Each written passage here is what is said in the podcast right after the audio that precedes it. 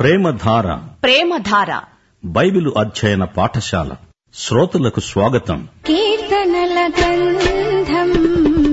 భక్తిభావ ప్రబోధం కీర్తనల గంధం భక్తిభావబోధం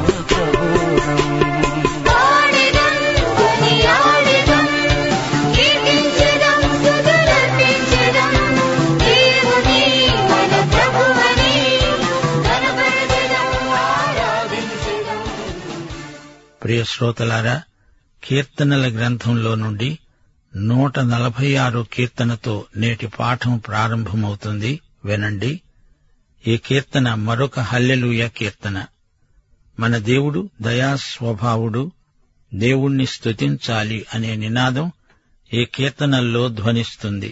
ప్రతిధ్వనిస్తోంది ఈ కీర్తనల్లో శత్రు సంహారమును గురించి గాని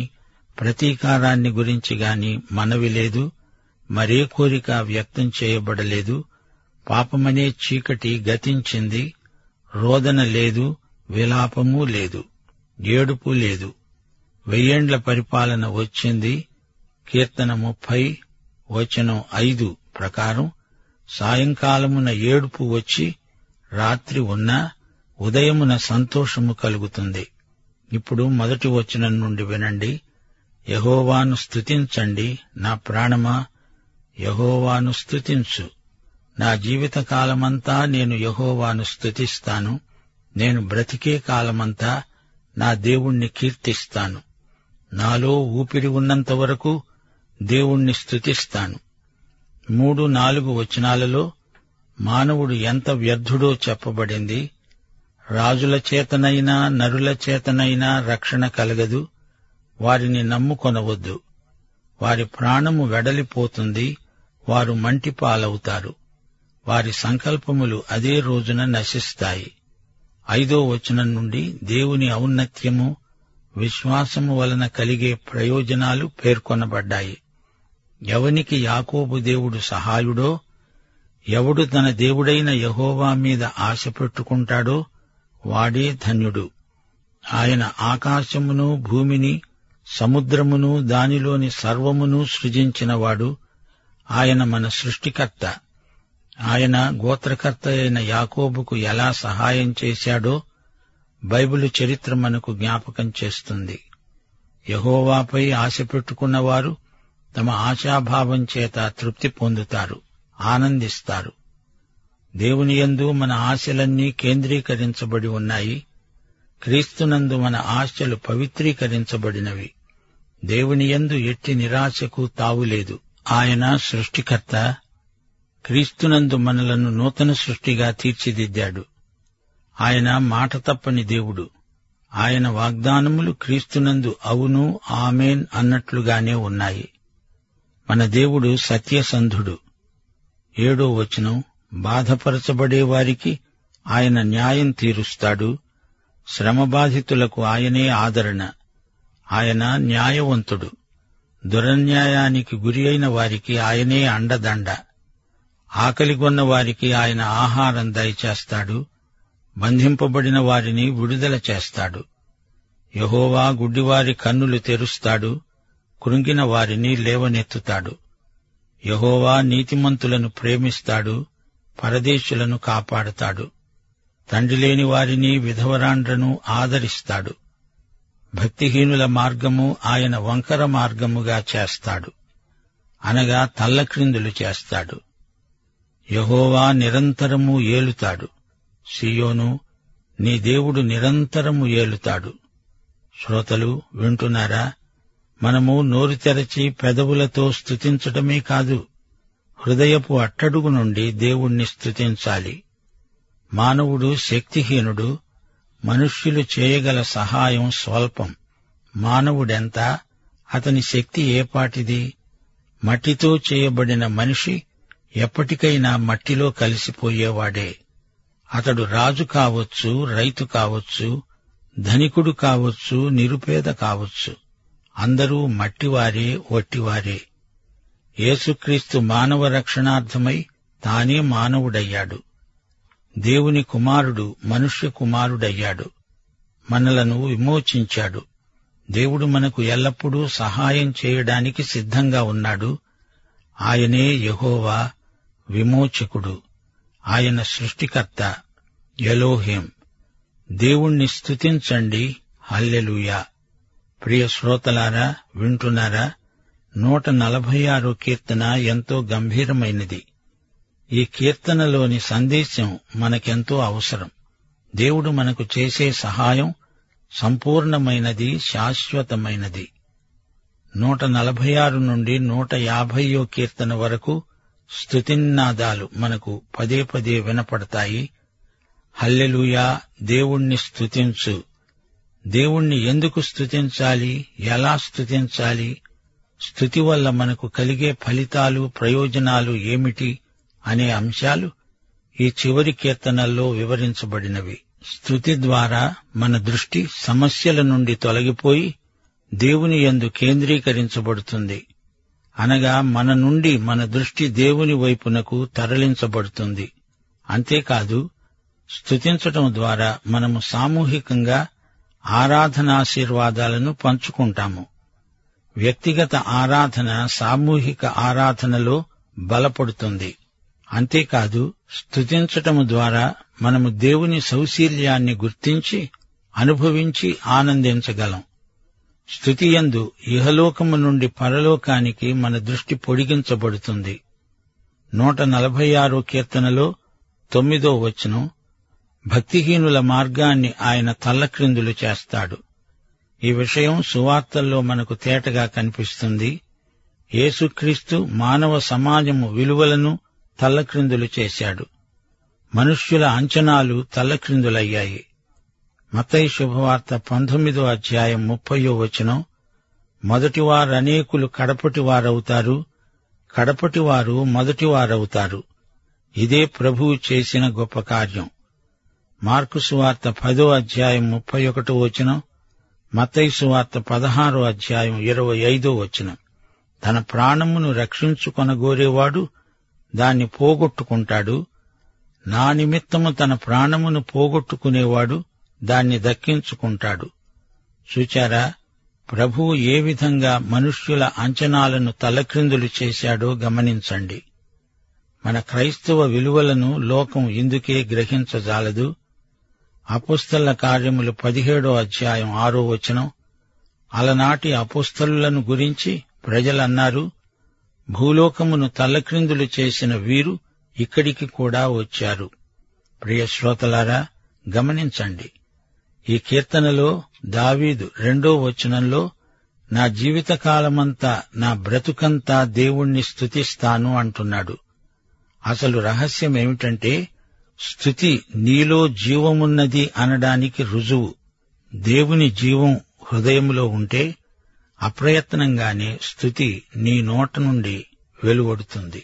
పరలోకంలో దేవునికి స్థుతి మాత్రమే ఉంటుంది నరకంలో దేవునికి స్థుతి ఉండదు ఈ లోకంలో ఉండగా నీవు ఈ రెండిటిలో ఏదో ఒకటి ఇక్కడే కోరుకోవాలి యెషయా గ్రంథం ముప్పై ఎనిమిదో అధ్యాయం పద్దెనిమిదో వచనంలో హిజికియా ప్రార్థన మీరు విన్నారా ప్రభువా వీటి వలన మనుష్యులు జీవిస్తారు వీటి వలననే నా ఆత్మ జీవిస్తున్నది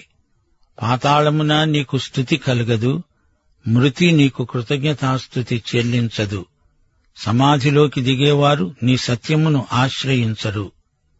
కీర్తనలు నూట నలభై ఆరు మూడో వచనం నరుల మీద ఆశ పెట్టుకోకూడదు స్థుతి ద్వారా విశ్వాసానికి ప్రోత్సాహం లభిస్తుంది మనుష్యులను పొగిడేవారు దేవుణ్ణి స్థుతించలేరు స్థుతి సమర్పణ అనే అనుభవంలో మనము ఎదుగుతున్న కొద్దీ మన విశ్వాసం కూడా ఎదుగుతుంది అబ్రహాము ఇస్సాకు యాకోబుల దేవుడు నీ దేవుడు నా దేవుడు కూడా దేవుని యందు నిరీక్షణ గలవారికి స్థుతి ఎంతో ప్రోత్సాహకరం విశ్వాసం మన దృష్టిని పైకి ఎత్తుతుంది నిరీక్షణ మన దృష్టిని ముందుకు పొడిగిస్తుంది అంతేకాదు ఎనిమిదో వచనంలో చెప్పినట్లు స్థుతించేవారు ప్రేమ వైఖరిలో అభివృద్ధి పొంది వర్ధిల్లుతారు దేవుణ్ణి ప్రేమించడానికి ఇతరులను ప్రేమించడానికి ఆధారం దేవుడు నిన్ను ప్రేమించే అనుభవం జీవం విశ్వాసం నిరీక్షణ ప్రేమ ఇవన్నీ స్థుతి అనుభవములో నుండి పెళ్ళుబికి వస్తాయి ఇప్పుడు మనం నూట నలభై ఏడో కీర్తనలోకి వద్దాము ఇది మరొక హల్లెలూయా కీర్తన దేవుడు యెరూషలేముకు సమస్త భూమికి ఎంతో మేలు చేకూరుస్తాడు దేవుణ్ణి స్తుతించండి ప్రియ శ్రోతలారా దైవస్థుతి విశ్వాసి యొక్క హృదయాన్ని ఎంతో సున్నితం చేస్తుంది దేవుడు మనల్ని ఎల్లప్పుడూ ఆశీర్వదిస్తూనే ఉన్నాడు అందుచేత మనము ఎల్లప్పుడూ ఆయనకు స్థుతులు సమర్పించాలి పరిస్థితులు మనకు ప్రతికూలమైనప్పుడు దేవుణ్ణి స్తుతించాలి విషాదాన్ని విజయంగా మార్చగల శక్తి స్థుతిలో ఉన్నది చెడుగును కీడును దేవుడు నీకు ఆశీర్వాదకరంగా మార్చగలడు అన్నప్పుడు అది నీకెంతో ఆదరణ ఊరట కలిగిస్తుంది కష్టాల నుండి సమస్యల నుండి తప్పించుకునే మానవ ప్రయత్నం వృధా సమస్యల పర్వతాలు తొలగిపోతాయి అదే గొప్ప అద్భుతం నూట నలభై ఏడో కీర్తన మొదటి వచనం నుండి వినండి స్థుతి కీర్తన దేవుని క్రియలు ఎంత అద్భుతమైనవో ఈ కీర్తనలో వర్ణించబడింది ఆరో వచనం వరకు దేవునికి స్థుతి ఆయన మనకెన్నో మేళ్లు చేస్తాడు యహోవాను స్థుతించండి మన దేవునికి స్తోత్రగానము చేయడం మంచిది అది మనోహరము స్తోత్రము చేయడం ఒప్పిదము యహోవాయే యెరూషలేమును కట్టేవాడు చెదరిన ఇస్రాయేలీయులను పోగు చేసేవాడు గుండె చెదరిన వారిని ఆయన బాగు చేస్తాడు వారి గాయాలు కట్టుతాడు నక్షత్రముల సంఖ్యను ఆయన నియమించాడు వాటికన్నిటికీ పేర్లు పెట్టాడు మన ప్రభువు గొప్పవాడు ఆయన అధిక శక్తి గలవాడు ఆయన జ్ఞానమునకు మితి లేదు యహోవా దీనులను లేవనెత్తుతాడు భక్తిహీనులను ఆయన నేలను కూలుస్తాడు ఏడో వచనం నుండి పదకొండో వచనం వరకు దేవుణ్ణి కీర్తించుమని గాన ప్రతిగానాలు చేయమని గేయకారుడు ప్రబోధిస్తున్నాడు కృతజ్ఞతాస్థుతులతో యహోవాను కీర్తించండి సితారాతో మన దేవుణ్ణి కీర్తించండి ఆయన ఆకాశమును మేఘములతో కప్పుతాడు భూమి కొరకు వర్షం సిద్ధపరుస్తాడు పర్వతముల మీద గడ్డి మొలిపిస్తాడు పశువులకు అరిచే పిల్లకాకులకు ఆయన ఆహారమిస్తాడు గుర్రముల బలమునందు ఆయన సంతోషించడు నరుల కాలి సత్తువయందు ఆయన ఆనందించడు తన యందు భయభక్తులు గల వారి యందు తన కృప కొరకు కనిపెట్టుకునే వారి యందు యహోవా ఆనందిస్తాడు పన్నెండో వచనం తిరిగి దేవుని గొప్ప కార్యాలకు ఆయనను స్తుతించడం మొదలవుతుంది ఎరుషలేమా యహోవాను కొనియాడు సియోను నీ దేవుణ్ణి కొనియాడు ఆయన నీ గుమ్మముల గడియలు బలపరిచి ఉన్నాడు నీ మధ్యను నీ పిల్లలను ఆశీర్వదించి ఉన్నాడు నీ సరిహద్దులలో సమాధానము కలుగచేసేవాడాయనే మంచి గోధుమలతో నిన్ను తృప్తిపరిచేవాడు ఆయనే భూమికి ఆజ్ఞను ఇచ్చేవాడు ఆయనే ఆయన వాక్యము బహు వేగముగా పరిగెత్తుతుంది ఇస్రాయేలుకు సర్వ సమృద్ధి ఎంతో అభివృద్ధి వాక్యము ముమ్మురంగా ప్రకటించబడుతుంది ఇది వెయ్యేండ్ల పాలనలో నెరవేరుతుంది గొర్రెబొచ్చు వంటి హిమము కురిపించేవాడు ఆయనే బూడిద వంటి మంచు కణాలు చల్లేవాడు ఆయనే ముక్కలు ముక్కలుగా వడగండ్లు విసిరేవాడు ఆయనే ఆయన పుట్టించే చలికి ఎవరు నిలువగలరు ఆయన ఆజ్ఞ ఇయ్యగా అవన్నీ కరిగిపోతాయి ఆయన తన గాలి విసరజేయగా నీళ్లు ప్రవహిస్తాయి ఆయన తన వాక్యమును యాకోబునకు తెలియచేశాడు తన కట్టడలను తన న్యాయ విధులను ఇస్రాయేలుకు తెలియచేశాడు ఏ జనమునకు ఆయన ఈలాగు చేసి ఉండలేదు ఆయన న్యాయ విధులు వారికి తెలియకయే ఉన్నవి యహోవాను స్తుతించండి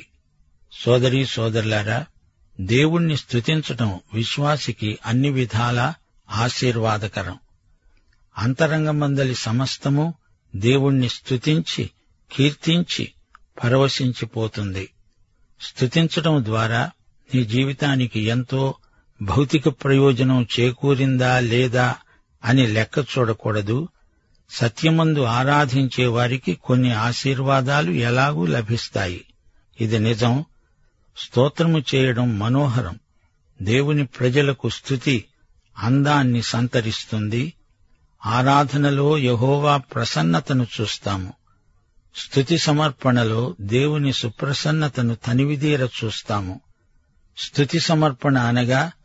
ప్రతిష్ఠితములైన ఆధ్యాత్మిక ఆభరణాలు ధరించటమే రక్షణాలంకృతులై ప్రజలు స్తుతిస్తారు ఆయన పనిని నిర్మాణాత్మకంగా అభివృద్ధి చేస్తుంది స్తుతి దేవుని ప్రజలను సంఘటితపరుస్తుంది స్తుతి స్తుతి గుండె చెదరిన వారిని బాగు చేస్తుంది దీనులను లేవనెత్తుతుంది స్తుతి రోగులకు పరమౌషధం దివ్యౌషధం స్తుతి ద్వారా దేవుని సృష్టిలోని వైవిధ్యాన్ని దేవుని నిర్వహణ కౌశలాన్ని గుర్తించి ఆయనను మహిమపరచగలుగుతాము శత్రుబారి నుండి తప్పించే ఆయుధమే స్తుతి మన స్థుతులను బట్టి ఆయన ఆనందిస్తాడు స్తుతి ద్వారా దేవుడు నీ వ్యక్తిగత జీవితంలో పనిచేయడానికి మార్గం ఏర్పడుతుంది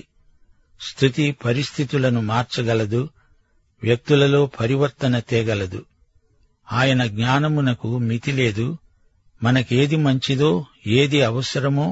మనకే తెలియదు మన లోపమేదో మనకు తెలియదు మన కర్తవ్యమేమిటో మనకే బోధపడదు దేవుడు మన ఆంతర్యము బాగా ఎరిగినవాడు ఆయనకు మరుగైనది ఏదీ లేదు దేవుని వైపు చూడాలి గాని మన వైపు మనమే చూచుకొని బెంబేలు పడిపోకూడదు రోజురోజు యేసు సారూప్యానికి మనము ఎదుగుతూ ఉండాలి దేవుణ్ణి ఆయన విధానాలను తెలుసుకుంటూ ఉన్న కొద్దీ నిన్ను నీవు సరిగా అర్థం చేసుకోగలుగుతావు మన స్వంత తెలివితేటలను ఇంకా మెరుగుపరుచుకోవాలని మన బలాన్ని అభివృద్ధి చేసుకోవాలని తాపత్రయపడుతూ ఉంటాము అయితే దేవుడు నీకు తోడై ఉండకపోతే నీ శక్తి సామర్థ్యాలన్నీ వృధా దేవుని యందు నమ్మకముంచిన వారికి దేవుడు తక్కువేమీ చేయడు వారికి తోడై ఉంటాడు తనకు పూర్తిగా లోబడిన వారిని దేవుడు పరమాద్భుతంగా వాడుకుంటాడు ఇస్రాయేలు ఒక జాతిగా దేవునికి ఎంతో ముఖ్యమైనది దేవుడు వారికే ధర్మశాస్త్రాన్ని వాగ్దాన నిబంధనలను అప్పగించాడు దేవుడు తన కుమారుడైన యేసుక్రీస్తును కూడా వారి మధ్య నుంచే పంపించాడు అలాగే యేసును విశ్వసించిన వారు ఎవరైనా సరే దేవుని దృష్టిలో ప్రత్యేక ప్రజలు భౌతికమై భౌగోళికమైన ఇస్రాయేలు కాదు అసలైన ఇస్రాయేలు క్రీస్తునందు విశ్వసించిన వారే రోమాపత్రిక రెండో అధ్యాయం ఇరవై తొమ్మిదో వచనం అంతరంగమందు యూదుడైన వాడే యూదుడు సున్నతి హృదయ సంబంధమైనదై ఆత్మయందు జరుగునదే కాని అక్షరము వలన కలుగునది కాదు ముగింపులో నూట నలభై ఏడో కీర్తన పదకొండో వచనం మరొకసారి మీ దృష్టికి తేగోరుతాము తన యందు భయభక్తులు గలవారి యందు తన కృప కొరకు కనిపెట్టే వారి యందు యహోవా ఆనందిస్తాడు మరచిపోకండి మన దేవుడు సర్వశక్తిమంతుడు ఆయన ప్రేమను గుర్తించి ప్రతిస్పందించే వారి విషయం దేవుడెంతో ఆనందిస్తాడు దేవునికి స్తోత్రం